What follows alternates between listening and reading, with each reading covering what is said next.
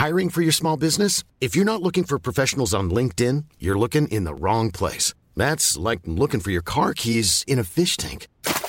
LinkedIn helps you hire professionals you can't find anywhere else, even those who aren't actively searching for a new job but might be open to the perfect role. In a given month, over 70% of LinkedIn users don't even visit other leading job sites. So start looking in the right place. With LinkedIn, you can hire professionals like a professional. Post your free job on linkedin.com/people today. When you're ready to pop the question, the last thing you want to do is second-guess the ring. At BlueNile.com, you can design a one-of-a-kind ring with the ease and convenience of shopping online. Choose your diamond and setting. When you find the one, you'll get it delivered right to your door. Go to BlueNile.com and use promo code LISTEN to get $50 off your purchase of $500 or more. That's code LISTEN at BlueNile.com for $50 off your purchase. BlueNile.com, code LISTEN. This is the Let's Do the Right Thing podcast, curated and presented by Adam Hopkinson. Hello and welcome to the LDTRT podcast, a podcast helping you see where industry leaders have started with a new direction and done the right thing along the way. Today I'll be talking with Scott Bender and asking specifically about Journey to date and what have been the best and the worst things about it. Scott, I also want to hear what you've got your sights set on at the moment and maybe what problem in the world you're setting out to resolve. And I'm hoping for a particular Prohaska point of view here. I'm Adam Hopkinson, the host of this podcast and the founder of LDTRT, Let's Do the Right Thing. For those of you who don't know us, we're a specialist consultancy set to transform business by delivering best practice and excellence in the world of digital media. I have a couple of thanks to give straight off the bat. It's been a delight working with Radio Works on this project. It wouldn't have happened without them, so thank you very much. And I have to also thank James Carey for supplying the music. Thanks, fella. For today's LDTRT podcast, we have Scott Bender, the XIGN brand sales lead for the East Coast of the US and a dedicated bourbon aficionado. Scott moved on from IGN to Prohaska, advising on sales strategy, left briefly and brilliantly, went back to now lead the global publisher strategy practice, where, once again, we've done some work together. It's great to have you here, sir. Great to be here. Well, brilliant. My ego will allow me to pretend that you've flown in from New York just to do this with me. Is that the case? Yeah, allow away. Fantastic. Excellent. That'll be edited so that it sounds like it really is all about me. But the important thing before we get going, what are you focusing on at the minute? What's going on? Is there a trend in publishing that you're seeing at the minute? Is there something that Prohaska's building out that's been adopted by mass public or...? Yeah, I think for right now, for publishers, it's kind of a crucial period as we're seeing what's happened as they're trying to figure out where do they go from here in terms of driving revenue even beyond advertising. Certainly, I think the biggest trend is as publishers are right now trying to really just grapple with having control over their first-party data and being able to put that into action and having the tool, not only the tools in place, but really the strategy in place and the team in place to be able to leverage that, both for direct sales as well as for programmatic. So when you talk about first-party data, which is the first party in your mind? Is that publisher data or is that advertiser data? I'm talking about publisher data. Okay. So it can be anything from, again, data that they have that's browser-based in terms of which people have visited which parts of their site or publication to email addresses, other information that they have, registration-based information if they're a subscriber publication.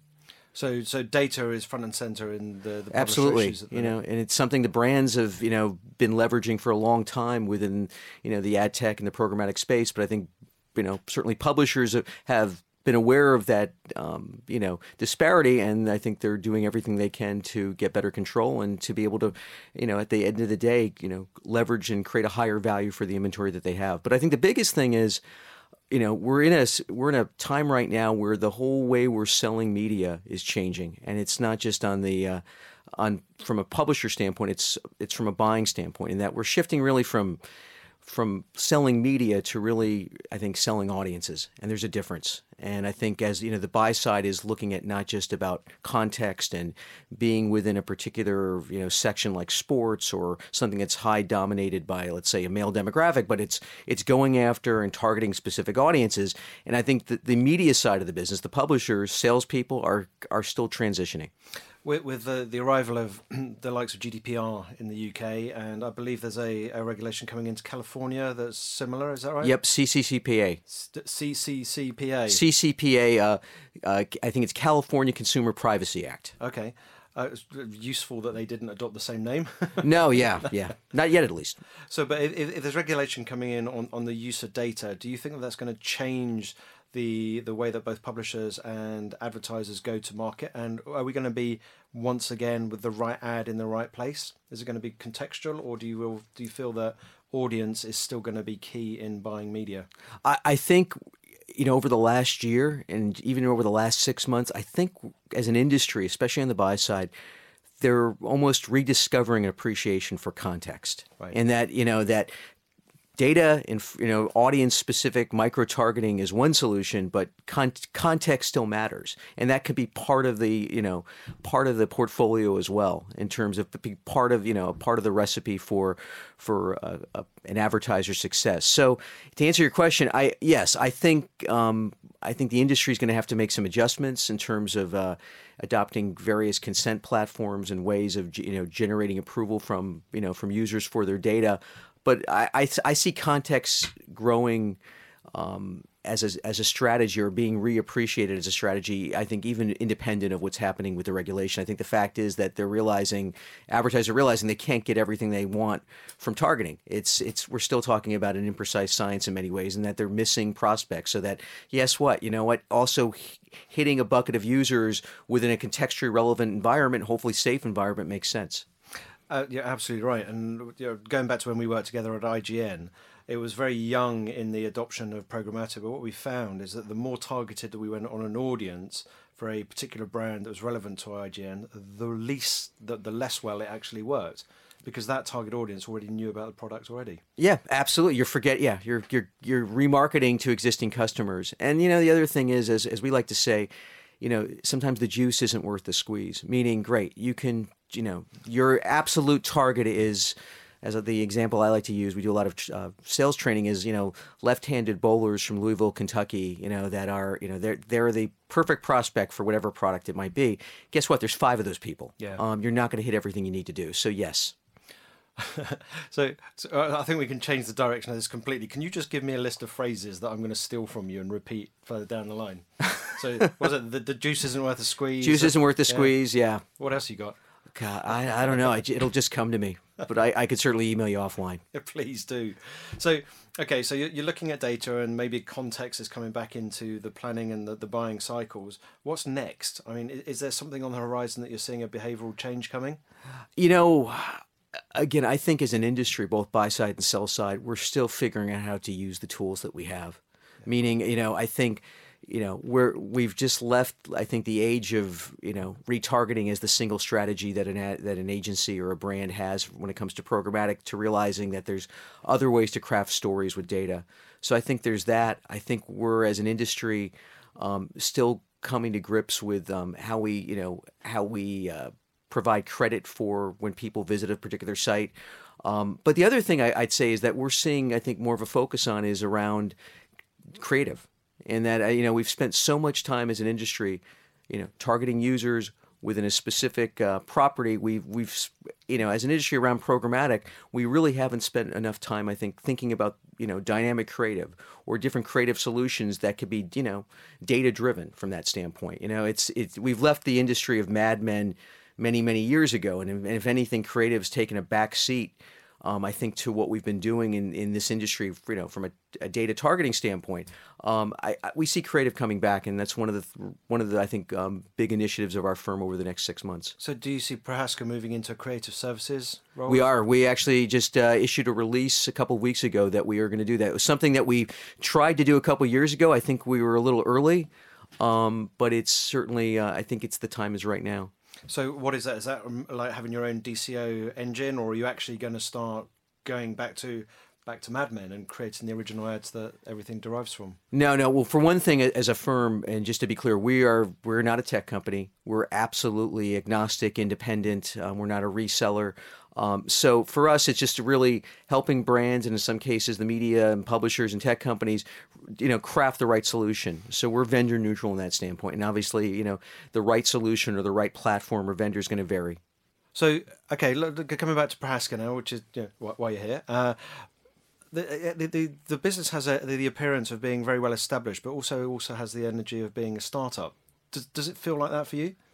Yeah, it's a little bit of both. You know, we've been around now for 5 years, and running 100 miles an hour, and running 100 miles an hour. You know, led by our CEO Matt, who's I think running about 110 miles an hour. Yeah, I would say certainly. You know what? I think we can leverage the resources of a very large firm. We have a bench of well over 700 people globally.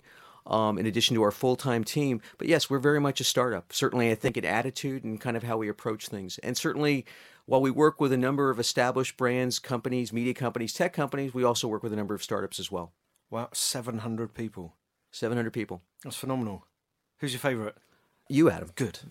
You can stay for the next question then. Was that a deliberate trajectory? Did you always feel that you wanted to be something, part of something new, something that's now big, grow it? Delivery practice within it? And yeah, you know, I've always thought about, you know, I spent, you know, I was 14 years at Turner broadcasting at CNN, and then 9 years at different groups with the News Corp and Fox. So I always saw myself as getting into something more from a startup environment and smaller. The other thing is, though, I think, and this is the reason I got into digital, and I'm an old guy who started out in local radio in Detroit. You really don't look it. I have to keep saying that. Thank you. I appreciate that. Many years ago is I always want to keep learning. And the great thing about what we're doing is it's, you know, we always talk about in this industry from drinking from a fire hose every day. That's the third one. I know, there it goes. Make a note. That's not mine, but you can have it. And certainly, you know, I always want to be in a place where I continue to learn, continue to be exposed to new things. I think like any salesperson, I have a bit of ADD. Oh, this is interesting. This is new. And the great thing about what we're doing and working with a variety of different companies across the ecosystem, whether it's brands directly and agencies, tech companies to media companies and publishers, there's always something new. And that's something I really, really enjoy about this. Do you think you'll take this step one further, and can you see the Bender consultancy arriving? You know, right now, very, very happy with what I'm doing with Matt and Prohaska. So it's been a great ride. That's the stock answer, of course. But one day, do you ever see that you do your own? You know what? At this point, I'm just focused. It's going well. I know. Yeah. So we're going great. So right now, just focused on what I'm doing here. So then, okay. So back to Prohaska. From my point of view, the world of agencies moving into a more consultative space, do you see that you as a consultative business may move into agency territory and start actually having a product that you deliver as well as advising? I don't see us, and this is not our charter right now, for, you know, you've been reading about the Accentures and the Deloittes of the world, yeah, and moving into the agency business. That's not what we're about. We help brands, you know. Some of our work with brands has been, you know, determining whether taking things in-house is feasible, and if so, what would that plan look like? In many cases, we're working with brands and helping them facilitate a better relationship with their agency. It's certainly part of our business. We do have some outsourcing capabilities. In some cases, agencies have been able to, and brands have been able to leverage us on a whitelist basis for programmatic buying or trading or other resources. But I don't see us going into that side of the business. We're there to. This doesn't make sense right now or in the future, I don't think. I think you touched on something really interesting there, that I feel that the in-housing is a bit of a knee-jerk reaction to a bad relationship. Mm-hmm. So if you're going in and repairing that, that's probably the first thing to do. Yeah, I think for one thing, you know, certainly on the other side of the pond in the States, a great deal of press and talk and buzz around in-housing. For one thing, in-housing can mean many different things. You know, everything in like digital, anything else. Yeah. It's like in some cases it is a brand taking everything in-house, all programmatic media buying and planning, or media buying and planning in general. In other cases, though, it could be nothing more than the brand owning the contract to the managed services that they're getting from a platform or vendor, or just having a little more access to the dashboards, a little more visibility to what's going on. So it really means different things for different companies. Mm-hmm. And the answer of whether they should do something like that is going to depend not just on their strategy, their product, their vertical, but the culture of that company, of that brand. It may make sense for a large, you know, CPG. It may not make sense for, you know, a regional, you know, QSR that's only in a part of the country.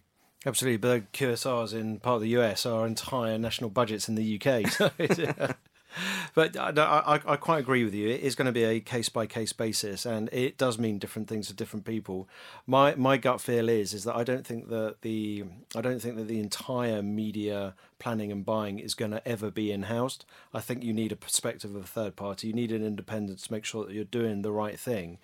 do you see it actually when you're talking about in-housing? Are you talking about digital in-housing, or are you thinking about everything coming in? I'm talking more about digital in-housing, but I do think this is true that we're seeing a shift that's not going to go back, where brands are taking more control. That may not necessarily mean quote unquote, using air quotes here for those people that can't see on the podcast. This may not mean quote unquote full in-housing, but it means more control, more visibility. Part of what our firm does is recruitment, and we're seeing roles being filled on the brand side that you never would have expected to see. Data analytics, engineers, developers, folks that you would expect to be within a platform or an agency, not at the brand side. So I don't think that's going back. I think brands are going to have more of an active role. It's no longer going to just be rubber stamping necessarily for some of them, what their agency's doing, but certainly they're going to have more control. And I think part of it rests with where the world is right now around data, and that it's not just as, paid advertising and what you're doing on an outbound basis as a brand, but what your earned and owned data look like. How are you linking up your existing customer database with the advertising that you're doing? And that's another thing that we're working on as a firm is just, if you're familiar with the term customer data platforms, how are brands being able to unify, the customer journey, not just at turning over a prospect and converting them, but once they're an existing customer. And as we all know, there's not many alternatives right now outside of the the walled gardens around that. Absolutely. Wow, it sounds like silver bullet. Because if you've got that in house, everybody's asking for it. So what's the name of the consultancy one more time? Prohaska Consulting. You heard it here. What's the most fulfilling project that you've got on the go at the minute? Can you talk about the best project that you've done at Prohaska? For me, so I wear a couple of hats here. So I oversee business development or revenue for Prohaska. And then coming from the publisher side of the business, I'm involved with the media and publisher projects. And without getting into specifics, it's kind of when I'm able to help, a media company transition or transform, both not just with their strategy of, okay, how do we refine our offerings and, take what we're doing on just a general direct sale basis and maybe transition it to more of the data-infused, audience-centric, programmatic world. It's not just the tools and platforms, but it's with a team. So we do quite a bit of sales training within Prohaska. And for me, it's been very fulfilling and just, taking people that have this preconceived notion about what programmatic is, the robots are taking over, and dispelling those myths, breaking up those acronyms. I think one of the biggest challenges we have in this industry, way too overcomplicated. We make, number of vendors out there, just I think people in the space in general love to make things more complicated than they are. And I think that's to the detriment of really us advancing. So one of the things we try to do is just dispel that and break that stuff up. So for me, the training that I've been able to do with various sales teams and in some cases buy-side teams has been very, very fulfilling. Wow. I completely agree. I mean, I think it's a fairly simple world that we live in, that what we're really doing is we're putting a message in between a consumer and a brand, but the ecosystem that's built on top of that is just it's phenomenal. Yep. And when you start having an ecosystem that's got as big as it has, people are only focusing on making an individual part not necessarily more effective, but able to squeeze their way in to actually start talking about, rather than, as we talked about earlier on, about having the original objectives of the brand at hand, you start trading in inventory and demand, and that's absolutely wrong. So I applaud you for being part of the solution to make it a simpler place to work in. Yeah, it's the right thing. Yeah, I think one of the, we like to kind of break up the universe in ad tech into 3 T's. Here's something else you can steal if you want. Although I think Matt may have trademarked this, and that's tech, target, and teams or talent. So tech, obviously, platforms and vendors. Target on how we go ahead and use all that technology. What's the strategy? But then I think the single biggest challenge that this industry has is that last T, and that is talent and teams. And really, getting people to kind of forget the old muscle memory, to kind of adopt new tricks, new ways of thinking. I think that's what's slowing us down as an industry more than anything else. And again, making things overly complex doesn't help. I agree. And I think actually talent and teams are going to be the rate limiting step for people to be in housing stuff anyway, because they're going to be, businesses are going to have a big number on their bottom line that they didn't have exposure to previously, that the agencies were obviously absorbing the staff costs, the tech costs, the unit, whatever it might be. If that's now bought in house, you also then get the behavior of people in ad land, which is very fleet. So what is it? It's in the UK, it's about 18 months average tenure in a media position. You're going to have turnover and team and recycling that they're never going to be used to before. Yeah, it's funny. With some of our in-housing projects, we've gotten to the 5-yard line on these projects where we're brought in. We don't have a point of view in-housing, meaning every company is different, as I said before. In some cases, it makes sense, and in some cases, it doesn't. In some instances, we've put together a plan. It's ready to be executed. You have the internal sponsors on the brand side. Yep, let's go do this. And then it stops when it gets to procurement, saying, wait a second, how many heads do we need for this? Exactly. And by the way, how are we going to recruit these folks? Because, the talents in, whether it's in London or in New York or LA, how are we going to get them to go ahead and move into the Midwest or whatever the case might be? So that it's not for everybody. So we're talking about transparency, we're talking about in-housing potentially, brands taking more control over what's going on. This is all great, that's absolutely right. Is there anything else that you see that's changing dramatically that the industry needs to be aware of? And I'm asking deliberately with a question that's going to be kind of tapping into your consultative brain. Oh boy. Do you think now is the right time for agencies to be starting up? Yeah, so to answer the other thing that I think that's coming down, there was a joke in this space about every year or the next year was the year of mobile. We talked about that. I think that was a running joke for a good 10 years. Yep. I think it finally ended maybe 2 years ago that we were stopped talking about things that way. We see the next thing that people need to be focusing on more is attribution, meaning how are we driving credit for what we're doing? We've come a long way from just hits and clicks, but last touch. A number of companies are adopting MTA, and just to break up that acronym, multi-touch attribution. But we're still learning, and I think we're still evolving as a marketplace. And and some brands are better equipped to answer those questions than others, obviously. So I think that's the next wave. I think that's where we need to be focusing on as an industry, or I should say, one of the focuses. So is it attribution or is it outcome that we're going to be looking at? Because obviously, you want to be going back to what the brands needed to do in the first place, which is to clear some of their products into market or change behavior. The outcome of that is to convince somebody to go and buy it. Is that what you're talking about? I think they're linked. It depends on where one's reflective of credit. The other is, how do you go ahead and enable this behavior? And certainly you're seeing it on the agency side where some of the holding companies are now adopting models with their clients where it is based on business outcomes. You have in some cases some of the networks in the States that are, as of this upfront, are testing different buys and deals that are based on business outcomes, not just against Nielsen delivery. Everybody has to put their money where their mouth is then. Yeah. Wow, That's scary.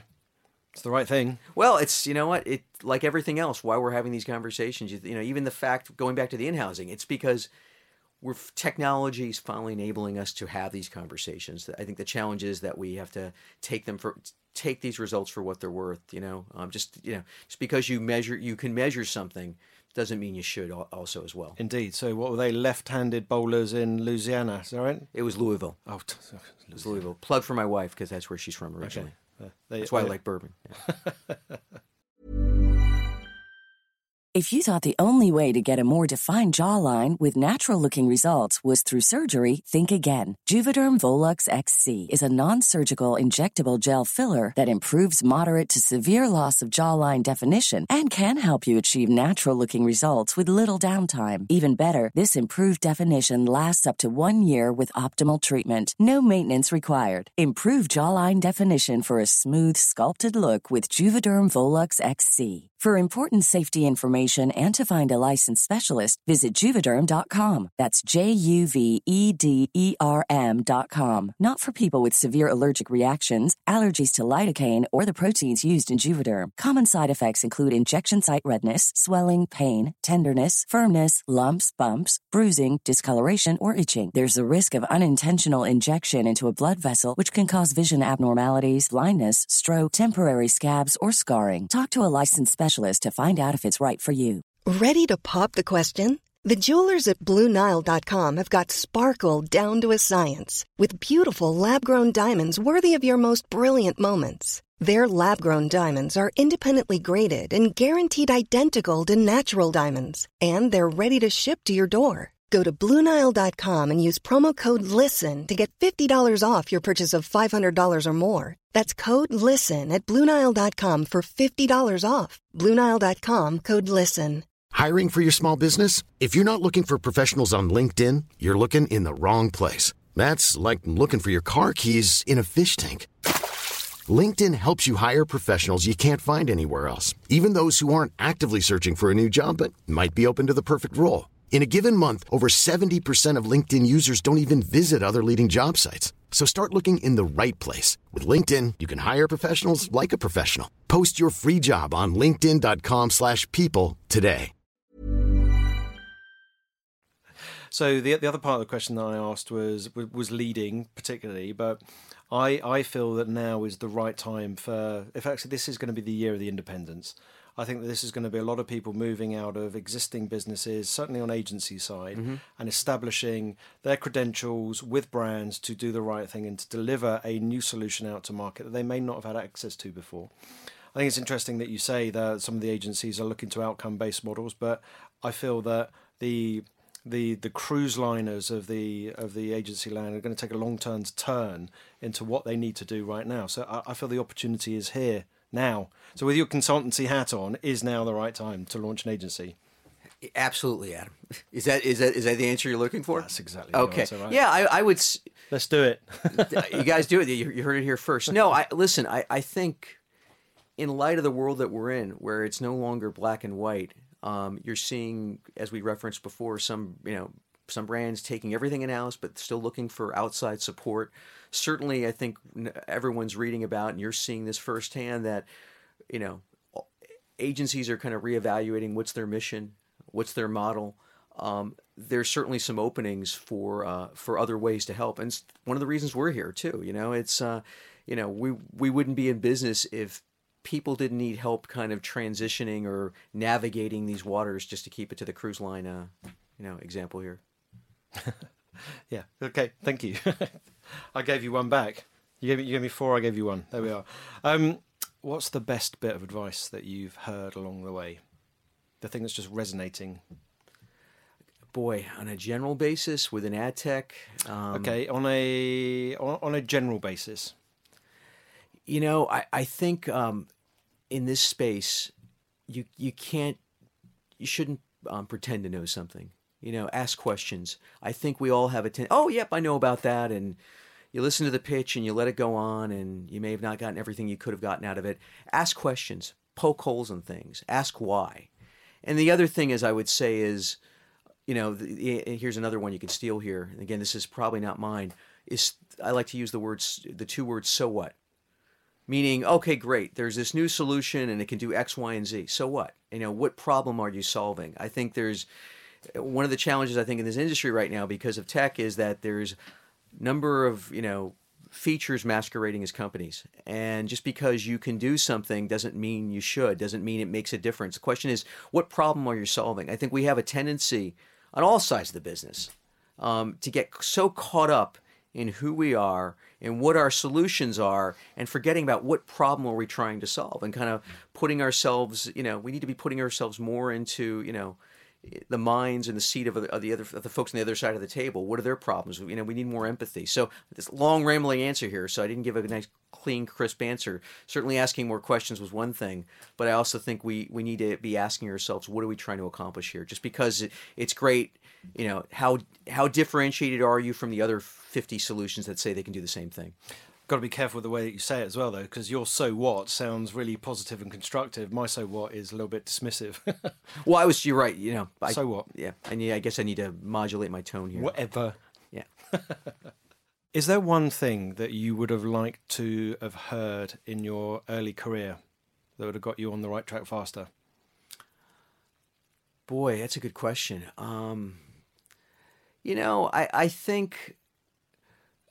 I think one thing I think I would have appreciated more is that you get, I think when you're early in your career, you get so caught up on positions, titles, more money for this role. And my God, you're just at the beginning of your journey. Where really it's, you think of careers not just as checker games, but as really chess games, as chess matches. Where do you want to be in that journey? Where does this move lead you, not to the next move, but 5 moves down the line?